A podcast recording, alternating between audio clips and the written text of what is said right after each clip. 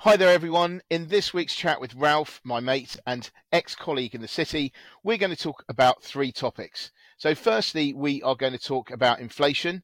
Secondly, we're going to talk about Bitcoin and why it's going to go up. And thirdly, we will be talking about how fusion will change the balance of the world. So, we're getting philosophical on your Actually, I can't say that word, can I? Um, but anyway, we're all going to get a bit philosophical about that because that could be quite um, quite incredible. But anyway, um, so let's start off with um, a, a, bit of talk about uh, inflation.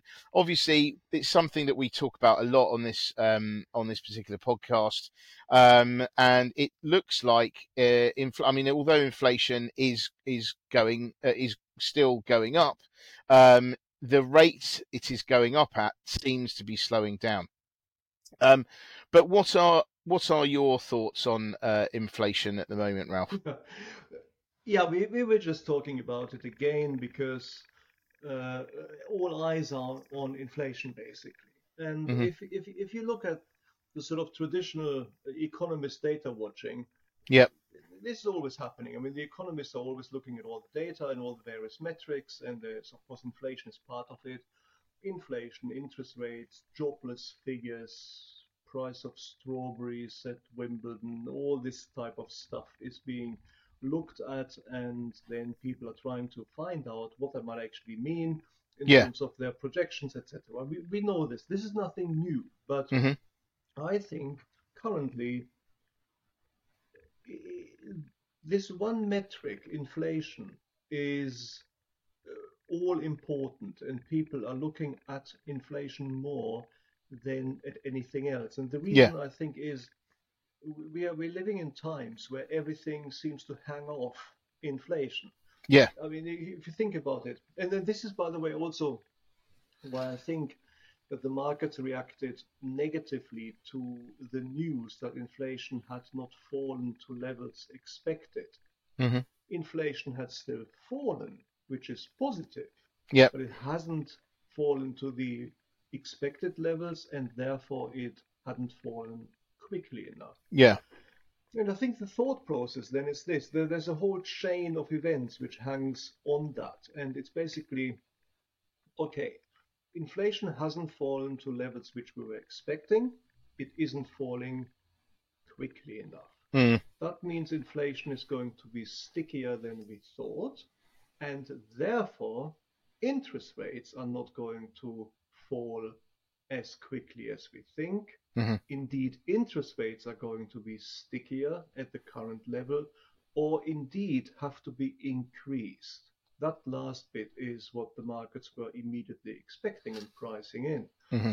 So it's not just that inflation is falling and, ooh, that's good news, but not quite as good as we thought. The idea was inflation is falling, but not as quickly. Therefore, interest rates. So this is basically how the markets think. You know, these intermittent steps are not really felt. Inflation isn't falling quickly enough. Therefore, interest rates are going to be increased again. Mm-hmm. If interest rates are going to be increased, it means that mortgage costs are going to be increased, which mm-hmm. means that people are going to have a squeeze on discretionary income, which means they can't spend enough in the economy. And although this is what we kind of want because we want to fight inflation, at the same time, it means that growth is not going to be forthcoming mm. in the economy. So that's another metric then, which is almost like a domino, is kind of falling. The growth expectations of the economy will have to be adjusted downwards. Mm. And that's one thing. The other thing is we have recently seen a banking crisis. It has gone away, but it sort of well, it has not really gone away. It's sort of smoldering in the background. And we know that the banking crisis will eventually abate um, consistently uh, when interest rates are coming down, because mm. interest rates increasing is in fact the issue. Mm. So again, therefore, you you, you, you have that particular conclusion, oh, interest rates will have to be increased. That means the pressure on banking is not going to come off. That means we're going to have that particular risk smoldering on in the background, which is also going to be negative. Hmm. And that, I think, all of this reasoning happens instantaneously in the minds of observers in the city of London, on Wall Street, in other um, uh, stock exchanges around the world and that is, I think, why we are getting we, we, we're getting share price reactions to inflation news, Hmm. which may seem disproportionate Hmm. to the actual event. But they would only be disproportionate, or they would have been disproportionate like 10 years ago when we were in a Hmm. different Hmm. situation, but now they're, they're not. That's kind of what I'm, what I'm, what I'm thinking. It's Yeah. almost like inflation is punching above its own weight. Yeah, yeah. I mean, it, it- this goes back to what we were saying. I think you know we were saying last time, which is basically that. Um, so the UK inflation rates came down. Um, it just didn't come down by quite as much um, as as the the Bank of England had expected. Um, and there was an immediate reaction um, by mortgage lenders who whacked up their um, mortgage, you know, immediately whacked up their mortgage rates. Um, and you know, and then we, it looks like um, that has come at the same time, or is impacting the um, house prices, which have, you know, we've just seen figures that show that their house prices have come down at, at kind of a record rate, um, and it just, you know, I mean, for me, I mean, well, this, you know, this where, where we're getting at, get it, getting at it, I guess, is that um, I wondered, you know, I, I was think, I thought that um, it looked to me like the market was overreacting because, um, you know, it looks like we are seeing a replay um, of of what happened with um, mortgage rates in the aftermath of the Truss, the disastrous uh, Truss Kwarteng mini budget um, announcement. So they announced it, and immediately afterwards, um, loads of mortgage products were pulled. Int- uh, rates, uh, mortgage rates were whacked up, um, and that had a, a big effect on the real estate market at the time. Now, I obviously that was a disaster, um, and it was destabilizing. However, I kind of, you know, uh, and I was thinking, well, why is it, just seems like we're almost seeing a replay of that this time round, except actually the circumstances aren't quite as bad. But then it seems, you know, from what you're saying, that everyone has become so hypersensitive to anything to do with inflation that the you know there's like almost instant panic um, and and almost like a overreaction um, going on. But Yeah, It- exactly. yeah, I mean it is interesting because you know I I guess the thing is most people will find talk about inflation pretty boring, um, you know, normally. But the problem is is that we are all affected so much by it. Uh, and and how it moves, and the Bank of England is is so transfixed um, by it, uh, and to bring it under control, that that is also having kind of knock on effects, essentially. So yeah, Yeah, yeah, e- e- exactly. Um, you referenced Truss, Kwarteng. Now, what happened there was, of course, like that was basically a shock to the system, a, Yeah. shock to the economy because they Yeah. basically were reducing taxes and Mhm. were basically saying this is all going to be fantastic. Uh, and if you don't do that, then you're a member of the anti-growth coalition, if you remember Mhm. that. And uh, yeah, the issue therefore was that markets were expecting and uh, markets and well markets generally markets in the UK but also international investors were expecting uh, inflation to spiral Hmm. and in response to that we saw the adverse market reactions etc and so in essence this dynamic is exactly the same Hmm. investors are expecting inflation to be sticky. Now, that Mm. doesn't mean spiral, but it's of course the same kind of dynamic. And so, therefore, you, you, you're right to link it or reference the Kwarteng Truss disaster. But that's almost an example of what happened. It's almost like a like an illustrative Mm. example of for you to understand what happens if you get a shock to the system. Then Yeah. uh, then people are expecting inflation to spike, and then everything follows. Hmm. And it's not going to be as bad as that, but obviously anything which will reduce the rate at which expect inflation is expected to fall, Mm. is going to have adverse outcome, adverse impacts to Mm. uh, people's expectations and projections, etc. Yeah. And, and then of course it's always lumpy, isn't it? I mean, sometimes inflation falls because of a, an isolated event.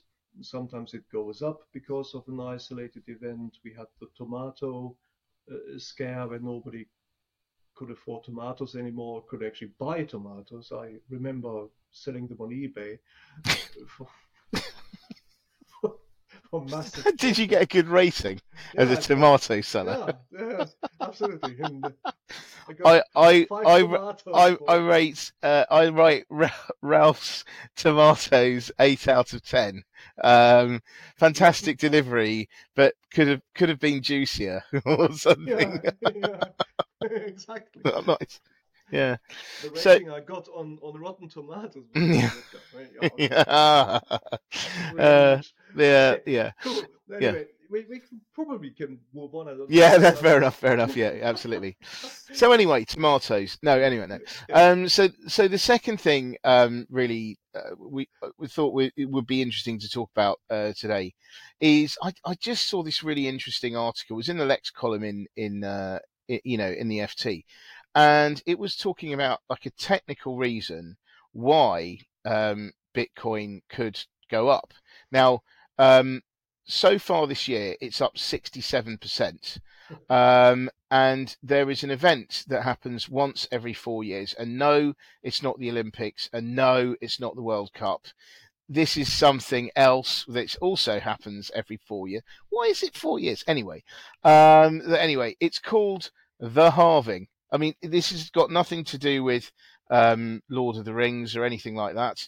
Um, this It- is it this. It sounds like it. It does sound anyway, like it, doesn't it? Yeah. Totally. Um, and um, anyway, so there is something called the halving um, that happens every four years, and it means that the rewards for Bitcoin mi- mining are halved. Um, so yeah, you see what I did there. Um, but anyway, I think it is. it would be a great idea for you to explain this and why, you know, how how it will work because I think you gave a brilliant explanation when we had a chat earlier on. So if you'd like to take it away, please, Ralph. It's one of these nerd events. It, Yeah. it, it gives me a chance to nerd out in public. I love Nice, it. nice. Uh, so I hope I get it right. I'm not the greatest expert on this, of course, but basically, God, this is so nerdy, unbelievable. Basically, what happens? Bitcoin have said in their original coding that there is going to be a lifetime um, cap on the number of bitcoins that are going to be released. Mhm. And that number is 21 million. So 21 million bitcoins are going to be released over the lifetime of the blockchain, and that is it. We therefore have a finite supply of bitcoin. Currently, what's in circulation is something like 19 million, and so we're not very far away from the uh, event where we have issued Bitcoin to capacity.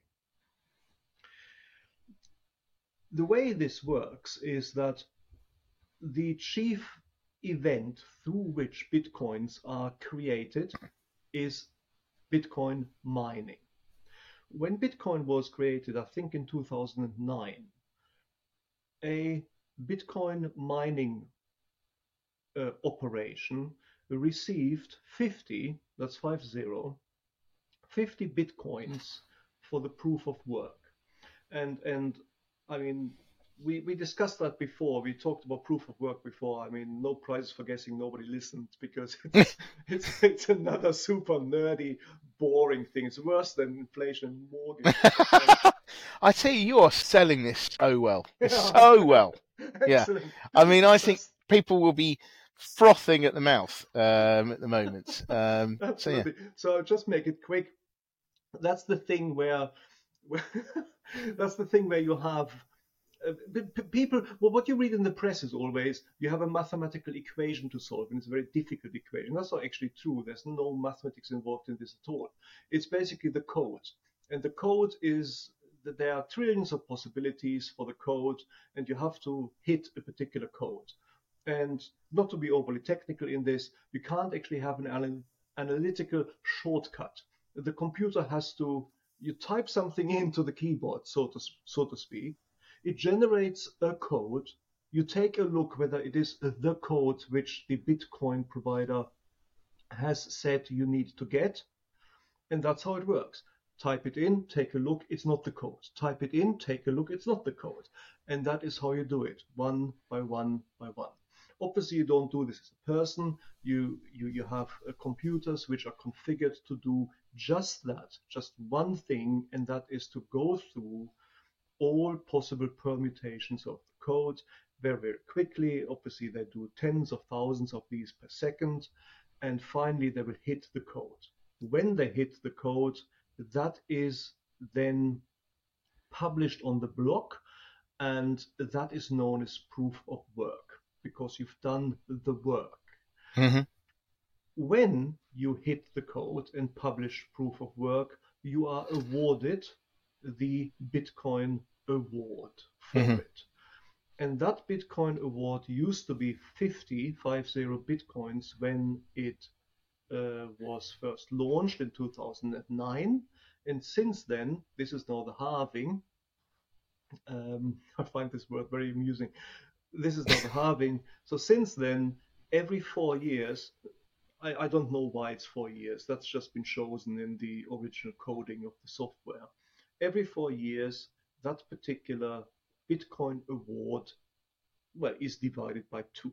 So after up in 2013, it would have been 25 bitcoins, etc. We are currently at 6.25, I believe, and that is going to have again uh, to 3.13, I think next year. Now, and now we're going to do some mathematics. This is going to be cool. Um, the everybody's switching off. Fantastic. What are you talking about? We're, I tell you what, I like this. I'm right on the edge of my seat. So yeah, yeah. Get... So basically, it, it, it, it, works like this: the, the the Bitcoin award, historically, in 2000 in 2009, you were awarded 50 bitcoins for a block of 210,000. So remember, 21 million is the overall lifetime capacity cap there are not going to be more than 21 billion bitcoins in circulation. You were awarded 50 bitcoins for a block of 210,000. This halves every four year. Every four years. Now let's do the math. So I'm going to write it into the air. So you got 50, which we factor out. 50 times 1 plus 1 half plus 1 over 2 to the square plus 1 over 2 to the 3 plus 1 over 2 to the 4. And you see what's developing here. It's a geometrical series. Yeah. Trust me for saying that if you sum that thing in brackets, 1 plus 1 over half plus 1 mm. over 2, etc., blah, blah, that sums, if it was a uh, an infinite series, sums exactly to 2. Mm-hmm. And so here you go. 50 times 2 is 100 per 210,000 blocks times 210,000 is 21, 21 million. million. That's where this comes from. That is where where we and, and currently we are at 19 million because we've seen whatever four six halvings or something so far. And that's just an explanation of where this cryptic dynamic comes from. Mm-hmm. So um, so what are the economics of this? And I find this quite intriguing actually, because you need to remember that the proof of work is generated by banks and banks of parallel processors and parallel computers which do just that one thing. And the electricity which is consumed in that is enormous. So enormous indeed that currently the electricity cost associated with the mining of one Bitcoin is $10,000. But the price of a Bitcoin currently is $20,000. Currently, a Bitcoin, currently the block award is six and a quarter Bitcoins. So you get something like six times 20,000 if you get the proof of work. So you get 120,000, but you're expensing $30,000 in the process. So get $90,000 and this is cool. but obviously, say two years ago, electricity costs were less than a half of what they're now. Bitcoin was worth 40,000. So I'm not going to go through the arithmetic here, but you can see that the margins were much higher. You got a higher bit, you, you, you got a higher block award, and the associated mining costs were much lower. So now what is going to happen next year, electricity costs are now falling, sure, but they're not falling by a factor of two. So the block award halves, but the electricity costs are not going to halve. In other words, the margins are not going to increase. If your margin is not going to increase, a lot of players in the Bitcoin mining industry are just not going to bother because mm. they can't actually make it work economically. So the marginal Bitcoin miner disappears. They don't go bankrupt as such because they're not companies in that in in that sense, but they're just stopping. They're ceasing their activity, and so they they have disappeared. Because they have disappeared, the field of miners is now less. So there is a bigger chance for those who are still active to actually hit the code mm. in the awarded block time because mm. you only have 10 minutes to do this. If mm. you don't get this done in 10 minutes, if you don't hit the right code, then you can start again. And so there is a complicated economical and behavioral interplay at work. And so that is, I think, why Bitcoin tends to increase at the halving event this is not something which is intuitively obvious because at the mm. halving event, the, the, the, supply of Bitcoin increases. Mm. So if the supply increases, the price should go down, not up. But I think it's this particular interplay that uh, that there is some some marginal the the the community of mining mining players who find it um, economically lucrative to be in the game reduces commensurately the chances for you to actually make money within the uh, within the block time increases, and so therefore you get increased activity, increased uh, increased earnings, and that is why that tends to happen. If you do look at the share price development of not share price at the at the valuation of, of Bitcoin, it, it's not exactly obvious that this happens, by the way, at the halving event every four years. There, there's some evidence, but it's not that that clear. But anyway, so I just wanted to present the the sort of um, technical and economic dynamics behind the mining because I I I think it's actually quite an interesting process. It's uh, there's a lot more behind it than meets the eye. I think. Mm. Absolutely. I mean, I think that's a really good explanation. And I would say to anyone who is listening to this or watching this, I would say if you're a little bit, still a bit kind of doubtful on this or not quite done this, I'd listen to what Ralph has said again, right? Because, you know, like rewind and go back again because it, it, it really is a very, it makes a lot of sense. And I think that once you understand this, I think that this will be very useful um, you know, cool. uh, in terms, so. yeah. So it's it is very good. Um, right, okay. So let's let's go on to the third topic. Um, so we are going to. Well, I'll start off by talking about one of the the um, yeah how I thought about this kind of fusion uh, question and how it's going to change the world. So it started off with, um, as usual, loads of um, news about artificial intelligence this week, um, and it was it, it was particularly pertinent because we saw that Nvidia, um, whose whose chips power um, the uh, you know computers mm-hmm. that um, are responsible for um, powering up AI, um, the thing, so you know, the, the, the Nvidia reached a um, market capitalization of one trillion dollars this week, and that is largely Hmm. because of the recent surge um, in its share price because it is so closely associated with the fortunes of AI. It's so interesting because Nvidia, if you'd have asked anyone, say a year or two ago, what you know, what would you think of Nvidia? Everyone would say, "Well, gaming chips." But now it's actually changed, or it is changing now, um, uh, to to be an AI uh, kind of focused company, or that's how it's certainly perceived. Anyway, the point is, is that um, all this AI stuff it requires lots of computing power.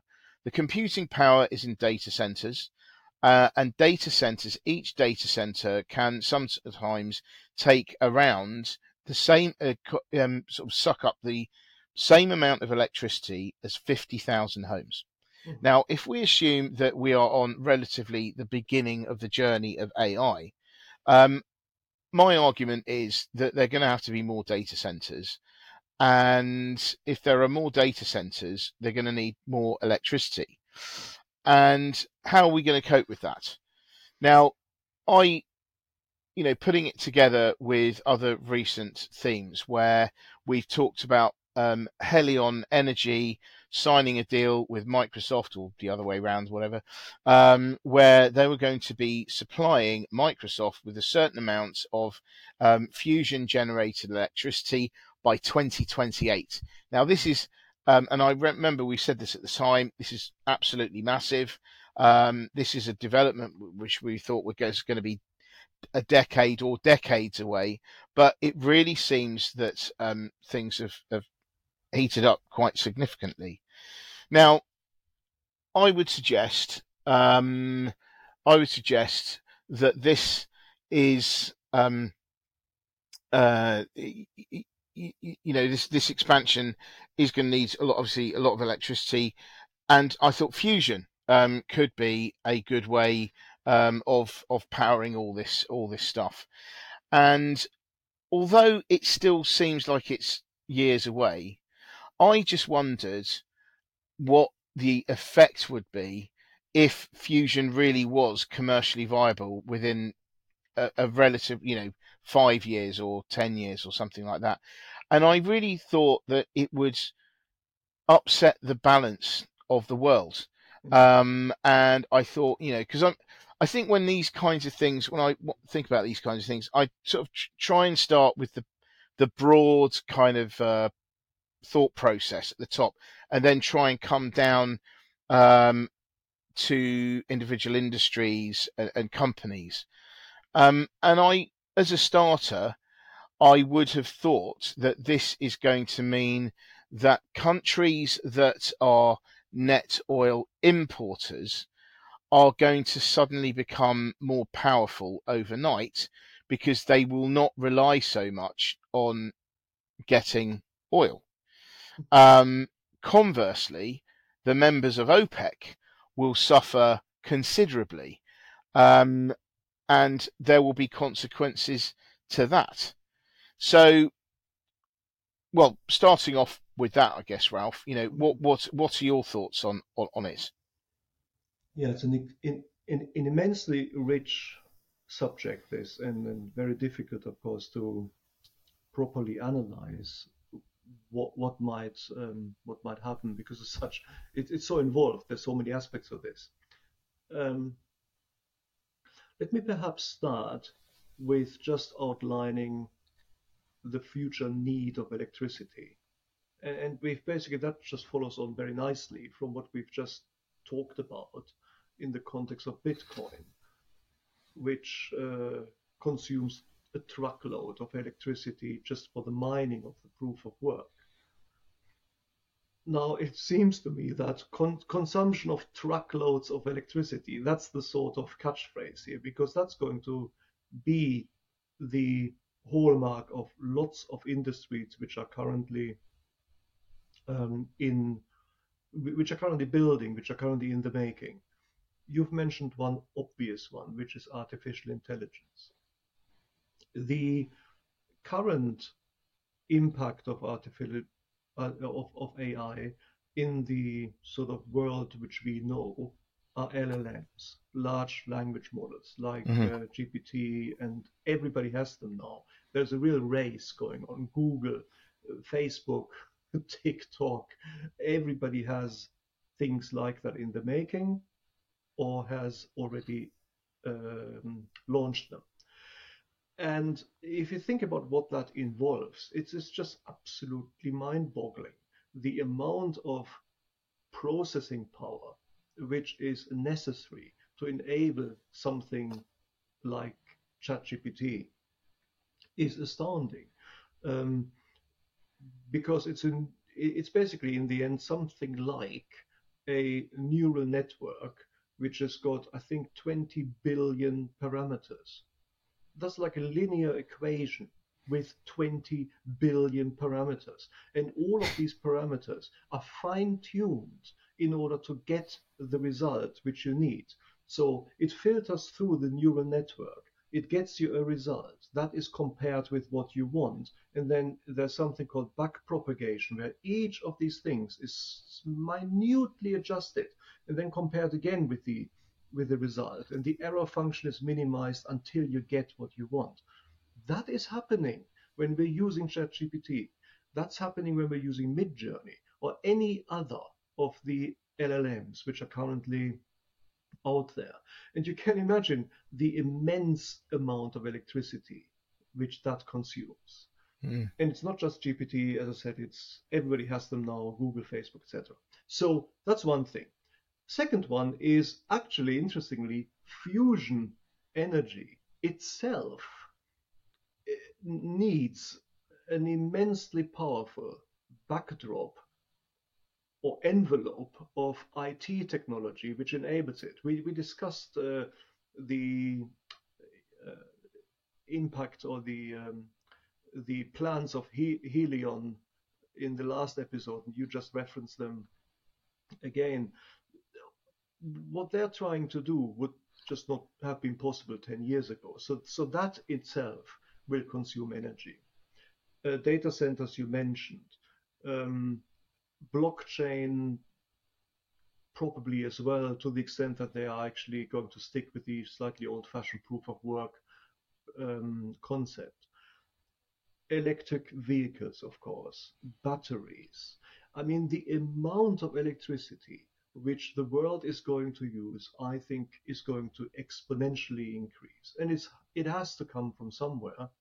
And if fusion was in fact um, if fusion is going to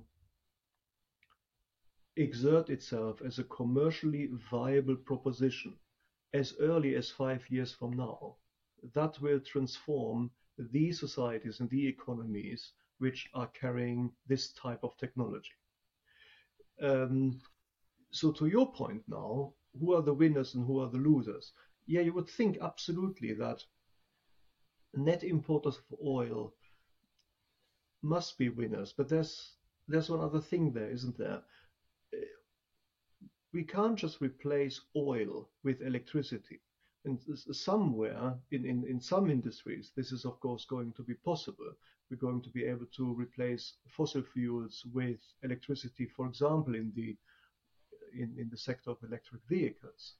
But some uh, industries are going to rely on oil. So it's not just who is the net importer of oil, it's also which industries can be switched from oil to electricity in a time where electricity production is abundant and where we can basically get this from fusion.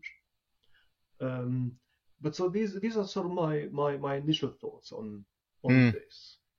Yeah, I mean, it would be so transformational. I mean, I was I was just thinking there, um, another another massive, you, you know, future user of electricity is going to be everyone switching to electric vehicles.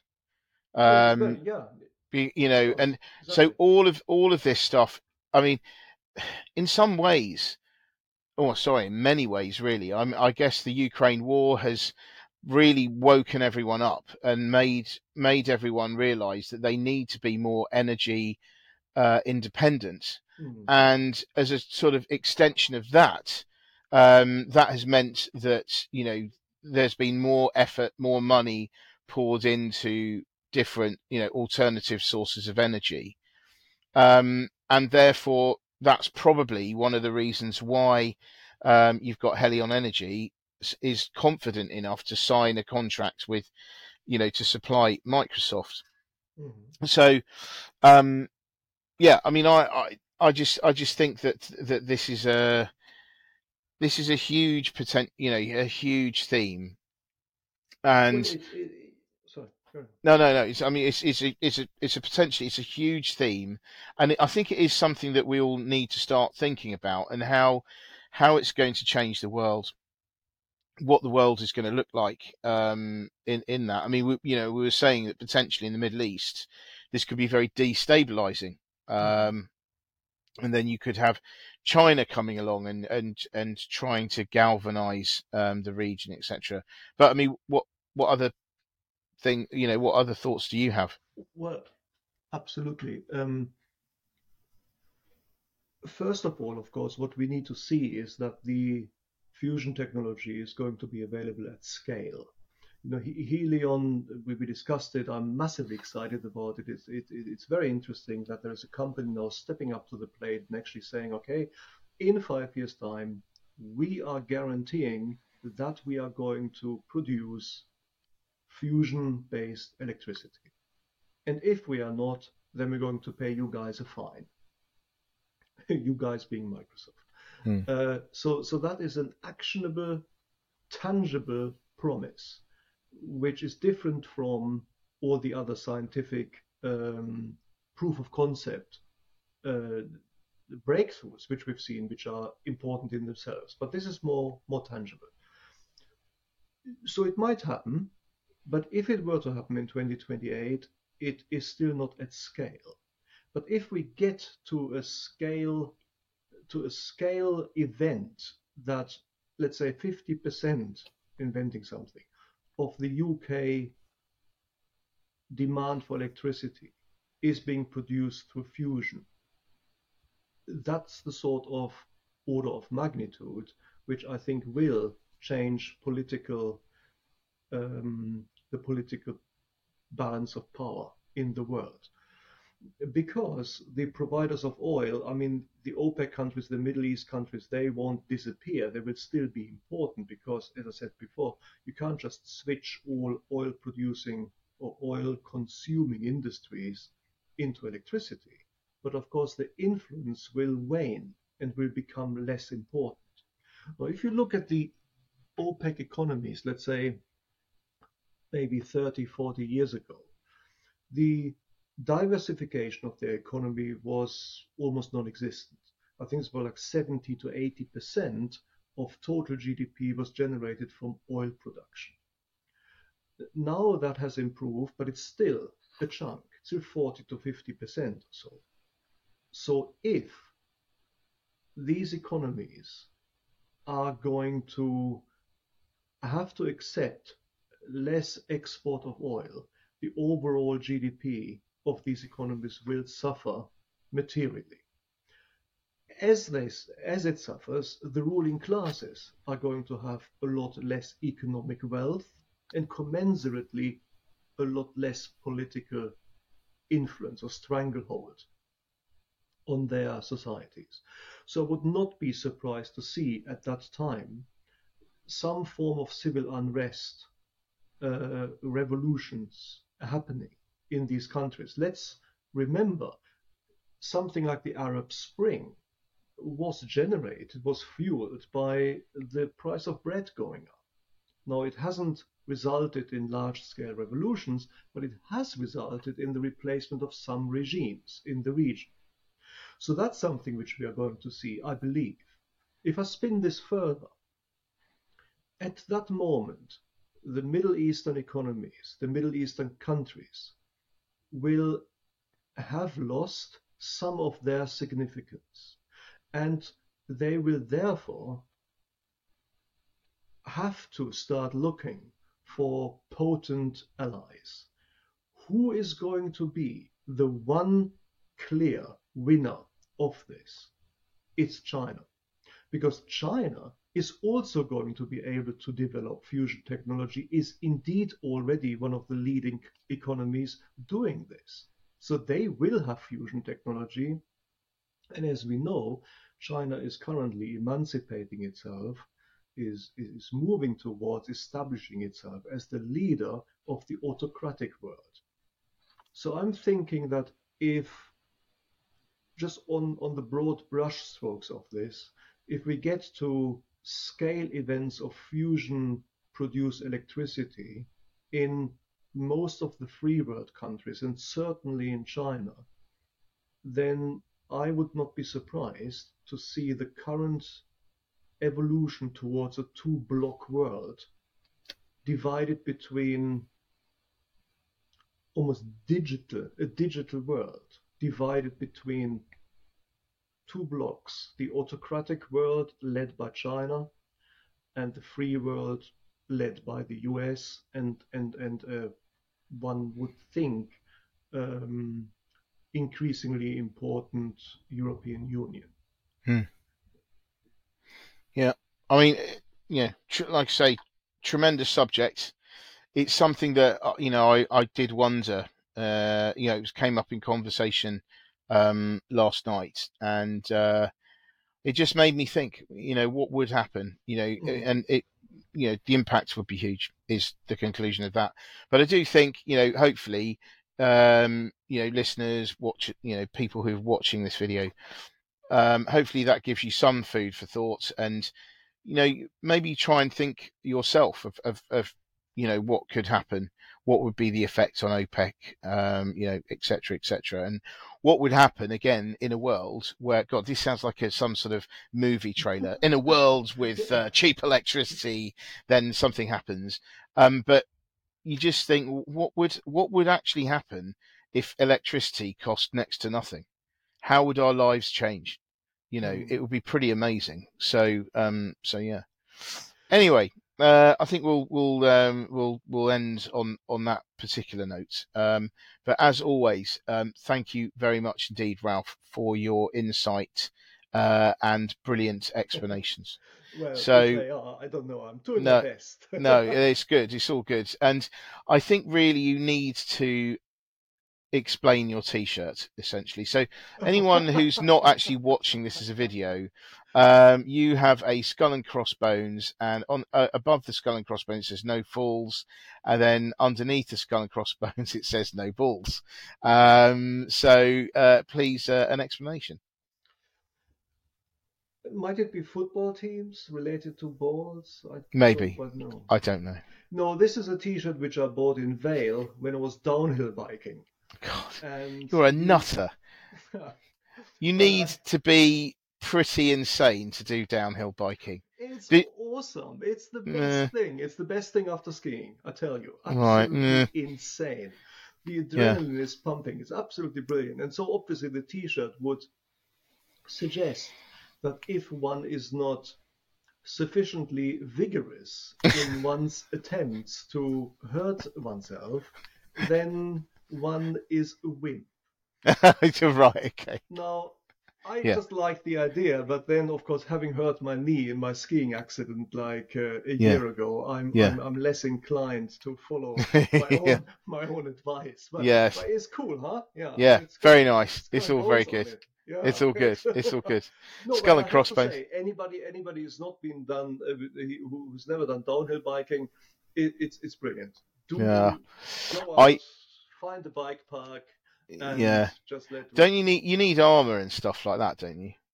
Uh, Yeah, it's it's best. It's, it's, it's- You don't want to be going down in there in your skimpy lycra, and uh, age you don't. But if you yeah. actually, I, I o- often go to the Whistler Bike Park, yeah, and um, it, it's a young demography which does it. I mean, when Mm. I enter the bike park, the average age goes down by like a factor of twenty or something. yeah, yeah, yeah, Yeah, yeah. But yeah. I mean, most people are indeed uh, 16 to 20, 25 years old or whatever. Yeah. And these guys, we all have integral helmets on. Yeah, you do have that's to. it. I mean, these guys, that's all they have. Yeah. And I and I'm there with this like arm pads and uh, Yeah, yeah, yeah. and and uh, body armor and all sorts Yeah. of things. Yeah. Because I, you know, I mean, in in the days when I used to do a lot of uh, road biking and triathlon and all that sort of stuff, um, there's this there's this particular village um, near here called uh, Pease Lake. I think it's called Pease Lake because there's a Mhm. difference. There's a bit a village Yeah, near here called. Pease Marsh, and there's another one called Pease Lake, and I think it's Pease Lake. And basically, Lord of the Rings, by the way. yeah, exactly. Anyway, there's there's this kind of centre, um, and there's like a bus stop and a and a little shop.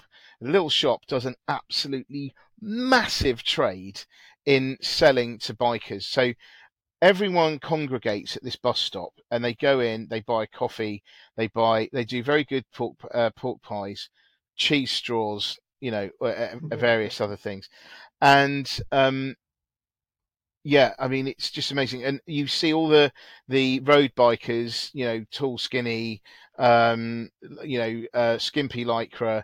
You see the um, mountain bikers with their kind of baggier clothes and uh, you know, bit more, Oh, bit muddier, Yeah. and then you see the real nutters. The um the downhillers with their armor and stuff on. It's just incredible. I didn't even know it existed, and I saw I saw what they wore, and I thought, God, you are welcome to that. Um, I mean- you you have to try it. It's absolutely Yeah, mm. The runs are specially shaped. It's Yeah. it's it's shredding. It's uh, it's just just sending it. It's, Yeah. it, it's radical. Oh, yeah, yeah. I love it. No, I still I'm not convinced, but anyway, Oh, um, yeah, but anyway, but thank you very much indeed. absolutely. Um, yeah. So have a have a lovely weekend, uh, and hope everyone, uh, listeners, viewers, etc., have lovely weekends or whatever it is. Fun, have fun, whatever you're doing, and we'll be back again next week. absolutely. Many Thanks thanks. guys for listening. Thank you. Right, bye.